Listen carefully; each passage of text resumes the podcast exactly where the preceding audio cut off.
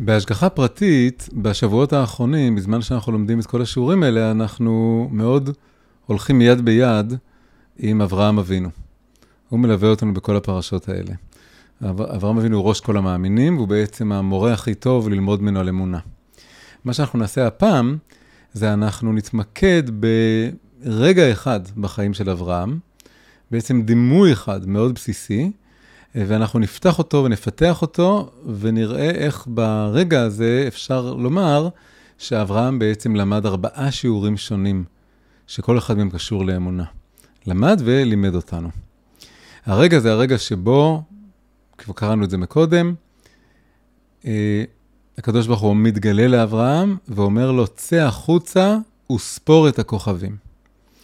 לפי הפשט, ויש גם ציור מפורסם על זה בתולדות האמנות היהודית, אברהם נמצא באוהל שלו, ואז הוא יוצא מהאוהל, כשהקדוש ברוך הוא אומר לו, צא החוצה, אז הוא יוצא מהאוהל, ואז הוא מסתכל למעלה על כל הכוכבים בשמיים, הוא אומר לו לספור את הכוכבים, כי הזרע שלו, הצאצאים שלו הולכים להיות יותר ממספר הכוכבים. כמו שאי אפשר למנות את הכוכבים, כך לא יוכלו למנות את הצאצאים שלו. אבל חז"ל מביאים פירוש נורא מעניין על הסיטואציה הזאת. הם אומרים משהו אה, כזה. הם אומרים שהקדוש ברוך הוא אמר לאברהם, צא החוצה וספור את הכוכבים, הוא בעצם לקח אותו והוציא אותו מהעולם, מחלל העולם. והוא העלה אותו אל מחוץ ליקום, אל מחוץ למציאות, מעל הכוכבים, וכשהוא אמר לו, ספור את הכוכבים, הכוונה הייתה להסתכל על הכוכבים מלמעלה למטה, מנקודת המבט של הקדוש ברוך הוא. אז זה ה... הדימוי שיש לנו כאן, הדימוי שאנחנו רוצים לדמיין את אברהם בתנועת עלייה, עד שהוא עולה ונמצא כביכול מחוץ לעולם. ומהנקודת מבט הזאת מחוץ לעולם הוא מסתכל על העולם. וזה דבר שהוא לא הפשט, הפשט הוא מה שאמרנו בהתחלה, אבל כשחז"ל מביאים תיאור כזה, הם בעצם אומרים לנו, זה הפנימיות של הפשט, זה העומק של מה שקרה כאן. היציאה הייתה לא רק יציאה מהאוהל, הייתה יציאה מכל תמונת העולם שלו. היום קוראים לזה לצאת מכל הקונספציות שלנו. ו, ומה זה להסתכל על הכוכבים מלמעלה? אז אנחנו רוצים אה, ללמוד כאן אה, ארבעה שיעורים שונים של מה הוא למד מתוך כל הדבר הזה. אז אה, הדבר הראשון קשור בזה ש... למ... מה זה בעצם אומר להסתכל על הכוכבים מלמטה, לעומת להסתכל על הכוכבים מלמעלה? אברהם אבינו באותה תקופה היה בעצמו חוזה בכוכבים. הוא היה הצטגנין. הצטגנין זה המילה העתיקה לאסטרולוג. זו הייתה החוכמה הכי גדולה של התקופה שלו, זה היה המדע הכי מתקדם, הכי משוכלל, הכי מפותח. החוזים בכוכבים היו עושים מפות כוכבים לכל אדם, והיו יכולים אה, לנחש, לשער, לצפות בקירוב מאוד גדול מה בדיוק יהיה איתו.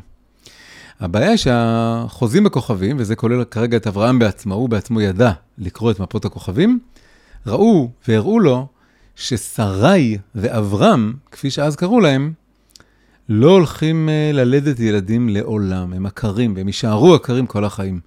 כי כתוב בכוכבים, כתוב בחוקי הטבע, אה, חקוק בטבע עצמו, טבע זה מלשון טבוע, החוקים צבועים בתוך הטבע, שהם לא יכולים ללדת. וכשהקדוש ברוך הוא הוציא את אברהם אל מחוץ לכוכבים, הוא בעצם הוציא אותו מהאסטרולוגיה. הוא אמר לו, צא מההצטגננות שלך, צא מהאמונה שלך המוחלטת בהצטגננות. הכוכבים הם מוגבלים, הם רואים רק מה שהוא נכנס לתוך הגדרים של הטבע, והם רואים, זה לא שקר מה שהם רואים, זה פשוט לא כל האמת. והם רואים שאתה ושרי לא הולכים ללדת, אבל הם לא יכולים לראות את מה שמעל הכוכבים, מעל הכוכבים זה אני, אני הקדוש ברוך הוא. אני נמצא מעבר לחוקי הטבע, מעבר לדפוסים ולחוקיות. ולמבנים ההגיוניים, ואני מחדש בכל יום תמיד מעשה בראשית. אני מזרים אור חדש, אנרגיה חדשה למציאות בכל יום ויום, בכל רגע ורגע, אני מחדש את העולם. אז מה שהם צופים, הם עושים אקסטרפולציה, הם עושים, הם חשבים קדימה מהמצב הנתון. אז בהנחה שהכל יתנהל לפי אותם חוקים, אז העתיד נראה תרחיש מסוים. אבל התרחישים הם לא תמיד מה שקורה. והתרחישים יכולים להשתנות, כי אני יכול פתאום לגזור ולהפתיע. ולמשל, אני יכול לשנות לכם את השמות. את אברהם אני הופך לאברהם, את שרה אני הופך לשרה, וזה משנה לכם את הגורל, את הייעוד, בצורה שהצפי בכוכבים, או הצפי לפי כל מיני הם, שיטות של חיזוי, הם לא יכולים לגלות את זה. וזה הולך לשנות את הכל. אז בעצם השיעור הראשון שיש לנו כאן, זה שבמקום הזה שהוא מעל הכוכבים, שבעצם מחוץ לעולם, מחוץ למערכות השונות שמפעילות את העולם, יש מערכות היסטוריות וסוציולוגיות וביולוגיות ופסיכולוגיות, ולכולם אפשר לעשות להם כל מיני מפות ומיפויים.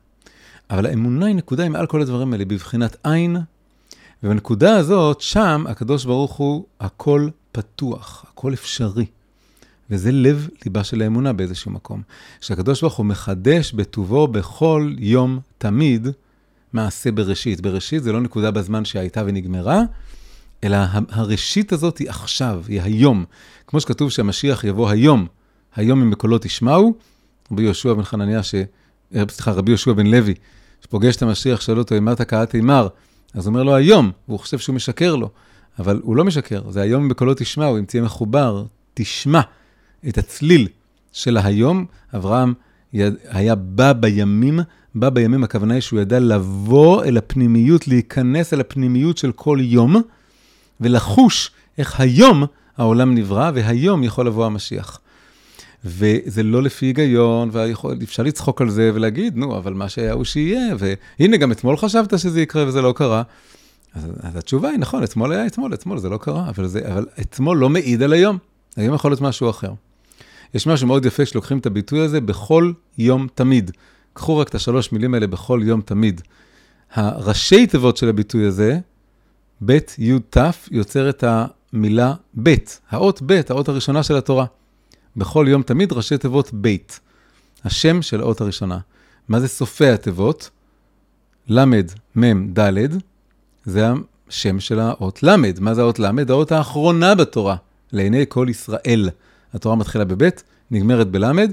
יש צד שהביטוי הזה בכל יום תמיד, הוא מקפל בתוכו את כל התורה כולה. ראשי תיבות שלו רומזות לאות הראשונה בתורה, סופי תיבות שלו לאות האחרונה בתורה, וזה מכנס לתוכו שבכל יום תמיד הזה הוא גם היום שבו העולם נברא, וגם העולם שבו, היום שבו הכל יכול להשתנות לטובה. אז זה הדבר הראשון שיש לנו כאן. כשאנחנו עולים על הכוכבים, כשאברהם עולה מעל הכוכבים, הוא מתחבר לבחינה הזאת של בכל יום תמיד. אפשר לחדש הכל, לשנות הכל, ו... ו... והעקר יכול ללדת.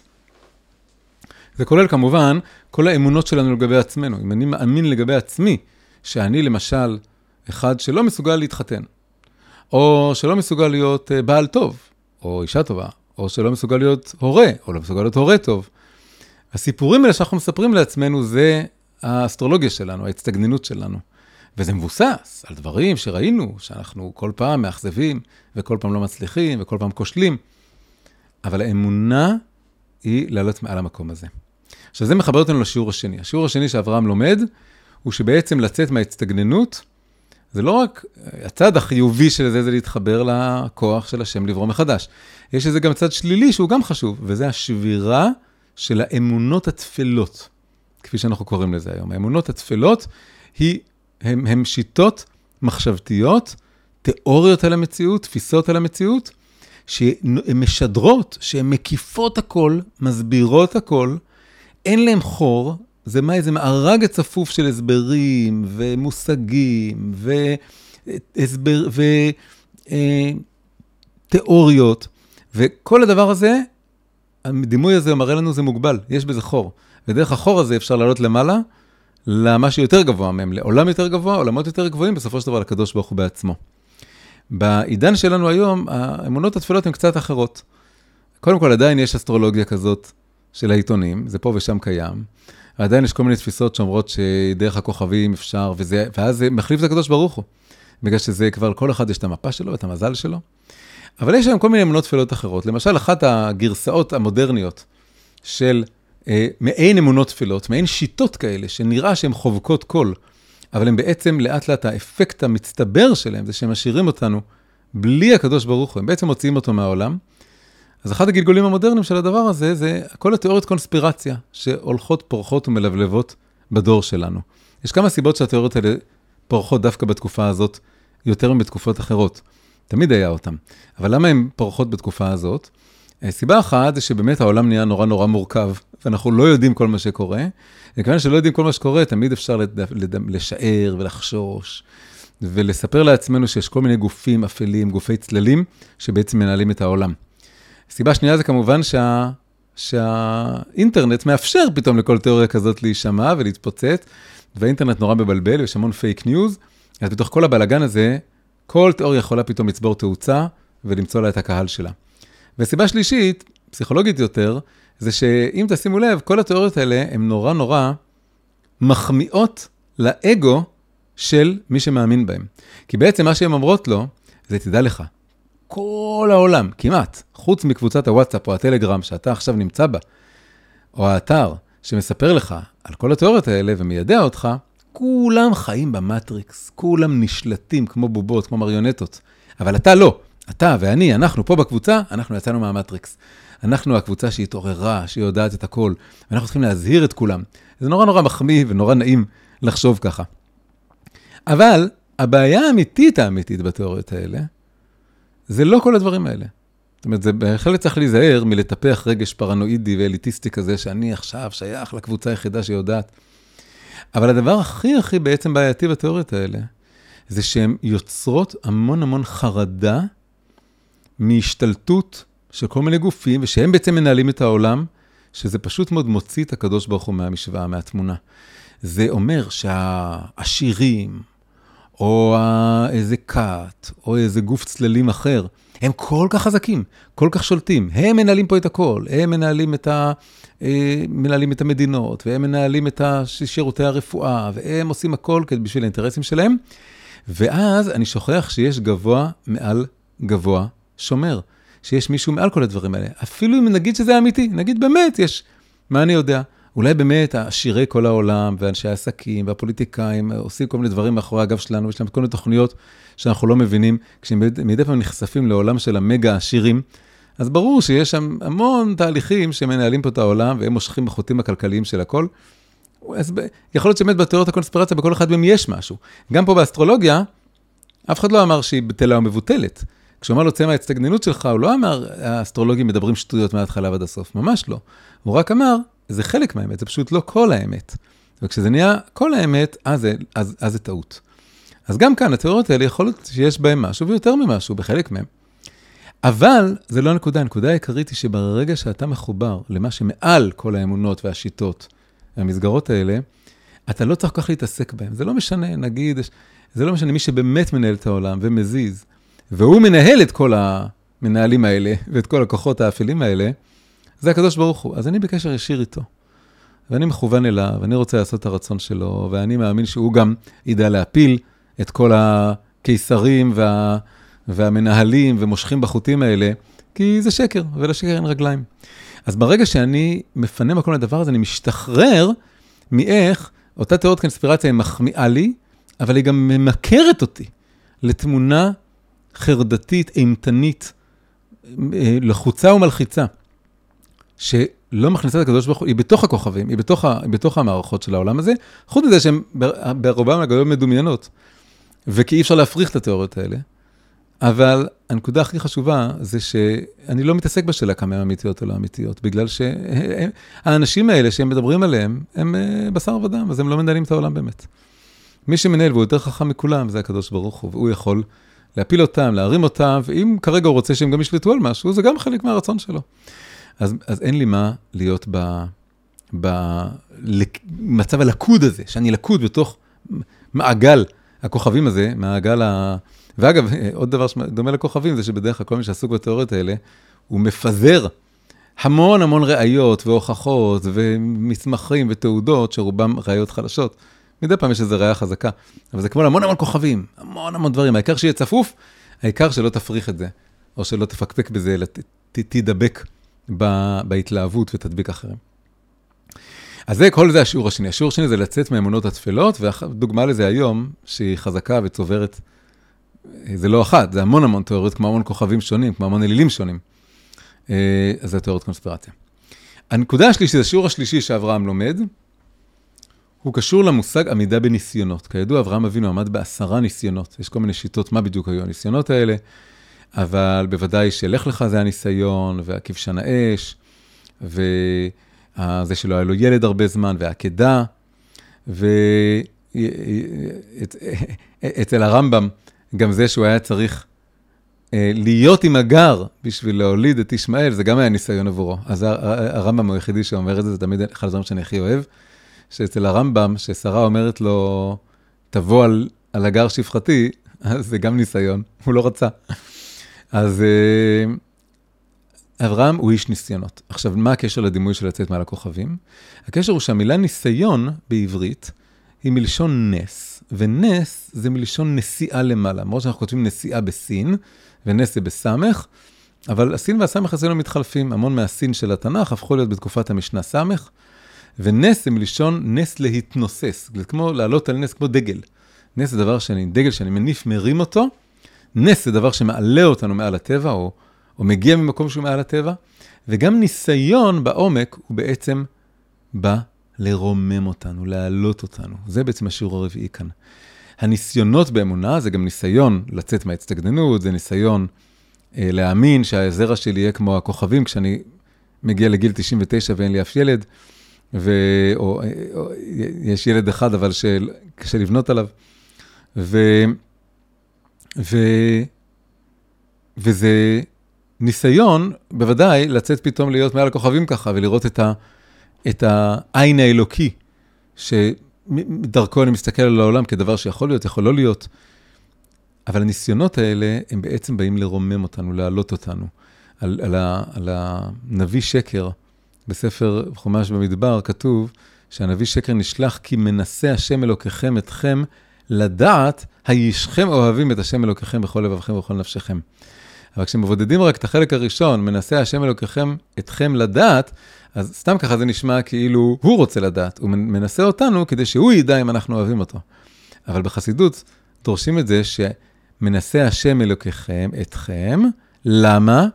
לדעת, כדי לעלות לרמת דעת יותר גבוהה, לרמת מודעות יותר גבוהה, לאיזושהי דעת, לא רק דעת ארצית שרואה רק את העולם הזה וחושבת שזה כל התמונה, שזה נקרא דעת תחתון, אלא לעלות לדעת עליון. דעת עליון זה דעת שרואה שהקדוש ברוך הוא היש האמיתי, העולם הזה הוא בעצם העין.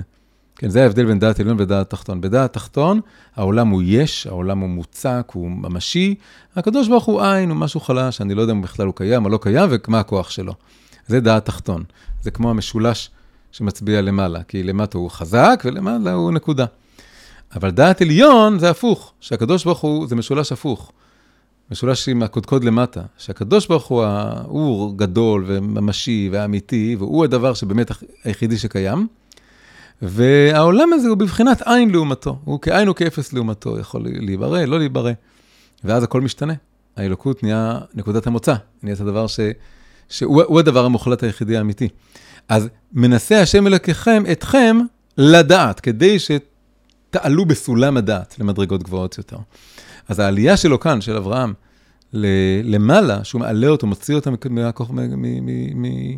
מעגל הכוכבים, מעגל היקום, זה בעצם ללמד אותו מה זה בכלל ניסיונות. שניסיון קורה לי באופן אישי ולנו באופן קולקטיבי. הרי מה אנחנו עוברים עכשיו? אנחנו עוברים ניסיון קולקטיבי ענק.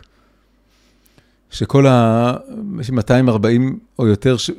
מבני המשפחה שלנו, עם שלנו, בשבי נורא ואיום, שכל כך כל כך הרבה נרצחו, שאנחנו חיים בפחד, בבלבול, לא יודעים לאן כל הדבר הזה מוביל, לא יודעים לאן זה עוד יכול להגיע, איזה עוד גזרות ייפתחו.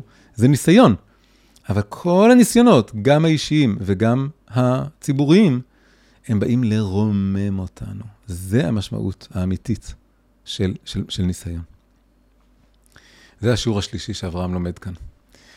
השיעור הרביעי והאחרון שאברהם לומד, זה שהוא לומד שלהאמין זה חוויה בודדת. הוא לבד שם מעל הכוכבים, לבד באיזה חושך טרום בריאתי. והוא וזה מאפיין עמוק של החיים של אברהם. אברהם הוא האברהם העברי, כי הוא מת בעבר אחד וכל העולם בעבר אחר. והוא אפילו, רואים שמול אשתו יש לו רגעים של בדידות. שהיא כועסת עליו, והוא לא יודע מה לענות, או שהיא רואה נבואה שהוא לא רואה והוא לא מזדהה איתה. והוא בודד. איש המאמין הבודד, קרא לזה הרב סולובייצ'יק. וצריך להבין שזה חלק עמוק מלהיות אדם מאמין ולחיות אמונה. אמונה זה דבר שלא ניתן לשתף, ולא ניתן להביא למישהו אחר, כאילו לשכנע אותו, וכמו שאני יכול להעביר לו איזה פיסת מידע, או איזה חוויה שאני מתאר לו, או ליצור איתו חברות. זה הנקודה שלא ניתן בדיוק לחלוק אותה. אני בעצם יכול לחלוק אותה רק בעקיפין מאוד. אם אני באמת חי אותה בעצמי, בתוכי, אז זה, זה יקרין החוצה מעצמו. אבל זה, עוד פעם, זה מחזיר אותי למקום הבודד שלי, של הלבדד ישכון. בדד זה גם ראשי תיבות בכל דרכיך דאהו. כדי שאני אדע את השם בכל הדרכים שלי, שזה מאוד בחוץ, זה מתחיל מנקודת בדידות, לא לפחד מהבדידות, להיות שם ולהבין שאני בעצם לא בודד שם, כי אני שם עם הקדוש ברוך הוא, אני רק בודד ביחס לעולם. זאת אומרת, זה כלפי חוץ, זה החוויה הכי בודדת, אבל כלפי פנים, זה החוויה הכי לא בודדת, כי אני הכי מחובר להשם. אני, הוא מבין אותי במאה אחוז, אין מי שמבין אותי יותר ממנו, הוא יודע עליי הכל, לפני ולפנים. הוא מכיר את כל החולשות שלי וגם את כל החוזקות שלי, והוא יודע להאמין בי כשאני לא מאמין בעצמי. ולכן אני מאמין בו, ואני מחובר אליו, אני דבוק בו, אבל זה, אבל, אבל זה לא דבר שאני יכול לשתף עם אחרים. הדרך היחידה שהם ירגישו איכשהו, קצת, יקבלו איזו הערה מהאמונה שלי, זה אם אני אלך עם הבדד הזה בכל דרכיך דאהו, אחיה את זה באמת, ואז הם פשוט יראו, יראו שאני מאמין. זה, אני לא אצטרך להגיד על זה אף מילה. אדרבה, כשמנסים לדבר על זה, זה רק מסתיר את זה. זה אי אפשר, אי אפשר באמת להעביר את החוויה הזאת, זה כל כך אישי ופנימי. וזה כמובן גם, גם נוגע ברמה הלאומית גם כן.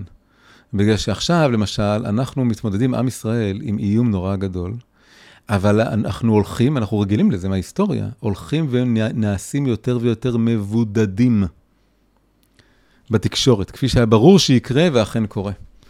שאנחנו מנהלים איזה קרב מאוד קשה ומתיש של הסברה, לנסות לשכנע ולהסביר, כאילו לצאת מהבדידות שלנו. לצאת ממה שנקרא עם לבדד ישכון ובגויים לא יתחשב. לא יתחשב, זה אומר שהוא לא, לא נספר איתם, לא נעלה איתם באותו חשבון. וזה גם אומר לא להתחשב. יש גבול לכמה אפשר להתחשב בדעה שלהם. יש מקום להסברה, יש לזה ערך, לא צריך לוותר על זה לגמרי, אבל כל מלחמת ההסברה, היא צריכה להתנהל מתוך גם ההבנה שבסוף בסוף אנחנו לבד. עם השם. ועם המצפון שלנו ועם האמת שלנו, שאנחנו יודעים אותה, כי אנחנו מכירים את האויב שלנו מקרוב.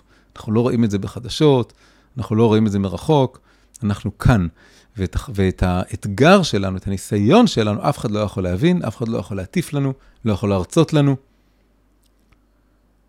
עם לבדד ישכון ובגויים לא יתחשב, והבדידות הזאת, גם האישית של כל אחד וגם הלאומית, זה אחד השיעורים הגדולים ביותר שאנחנו צריכים בעצם ללמוד בתקופה הזאת ולהתחזק איתו. המלחמה שלנו כרגע זה לנצח את האויב ולחזור לעצמנו ולחזור לייעוד האמיתי שלנו כאן בארץ הזאת, למה באנו לכאן, לשם מה באנו לכאן, לא באנו לכאן בשביל להירדם, לא באנו לכאן רק בשביל להתבדר ולשגשג כלכלית. יש לנו ייעוד ותורה ושליחות וזהות ומשימה והרבה הרבה תוכניות לעתיד. וזה קשור למקום הזה, ואנחנו צריכים להגשים את זה כאן, וזה הכל קשור לאמונה הפרטית הפנימית שלנו, שאי אפשר לשתף אותה. כשנחיה, כשנחיה אותה, אז יראו. ואז, ואז נצא מהבדידות שלנו. אבל מתוך זה שנתעצם איתה קודם. אז אה, זהו השיעור הרביעי שאברהם אבינו לומד. אז רק נסכם בקצרה. השיעור הראשון זה שהוא אה, מגלה שחוקי הטבע מוגבלים, והקדוש ברוך הוא מחדש בכל יום תמיד מעשה בראשית, והכל יכול להשתנות בכל רגע, בגלל שהוא המציאות האמיתית היחידה, וה... ויכול להזרים אור ושפע חדש למציאות. והצד השני של אותו שיעור, שזה השיעור השני כאן, זה ההתפכחות, היציאה מהסגידה והערצה לכל מיני תיאוריות או שיטות שמתיימרות להסביר את כל מה שקורה בעולם, על ידי, על ידי זה שהם מסבירים את המציאות כמונהגת על ידי כל מיני כוחות כאלה ואחרים, להגיד, כן, כן, בסדר, יש כל מיני כוחות שפועלים, אבל, אבל יש מי שמעל כל הדברים האלה, והוא באמת באמת מנהל פה את כל הדברים, ואם אנחנו דבקים בו, אנחנו לא צריכים כל כך להתפעל, להתרגש, להתעסק בכל השיטות האלה, והתיאוריות האלה.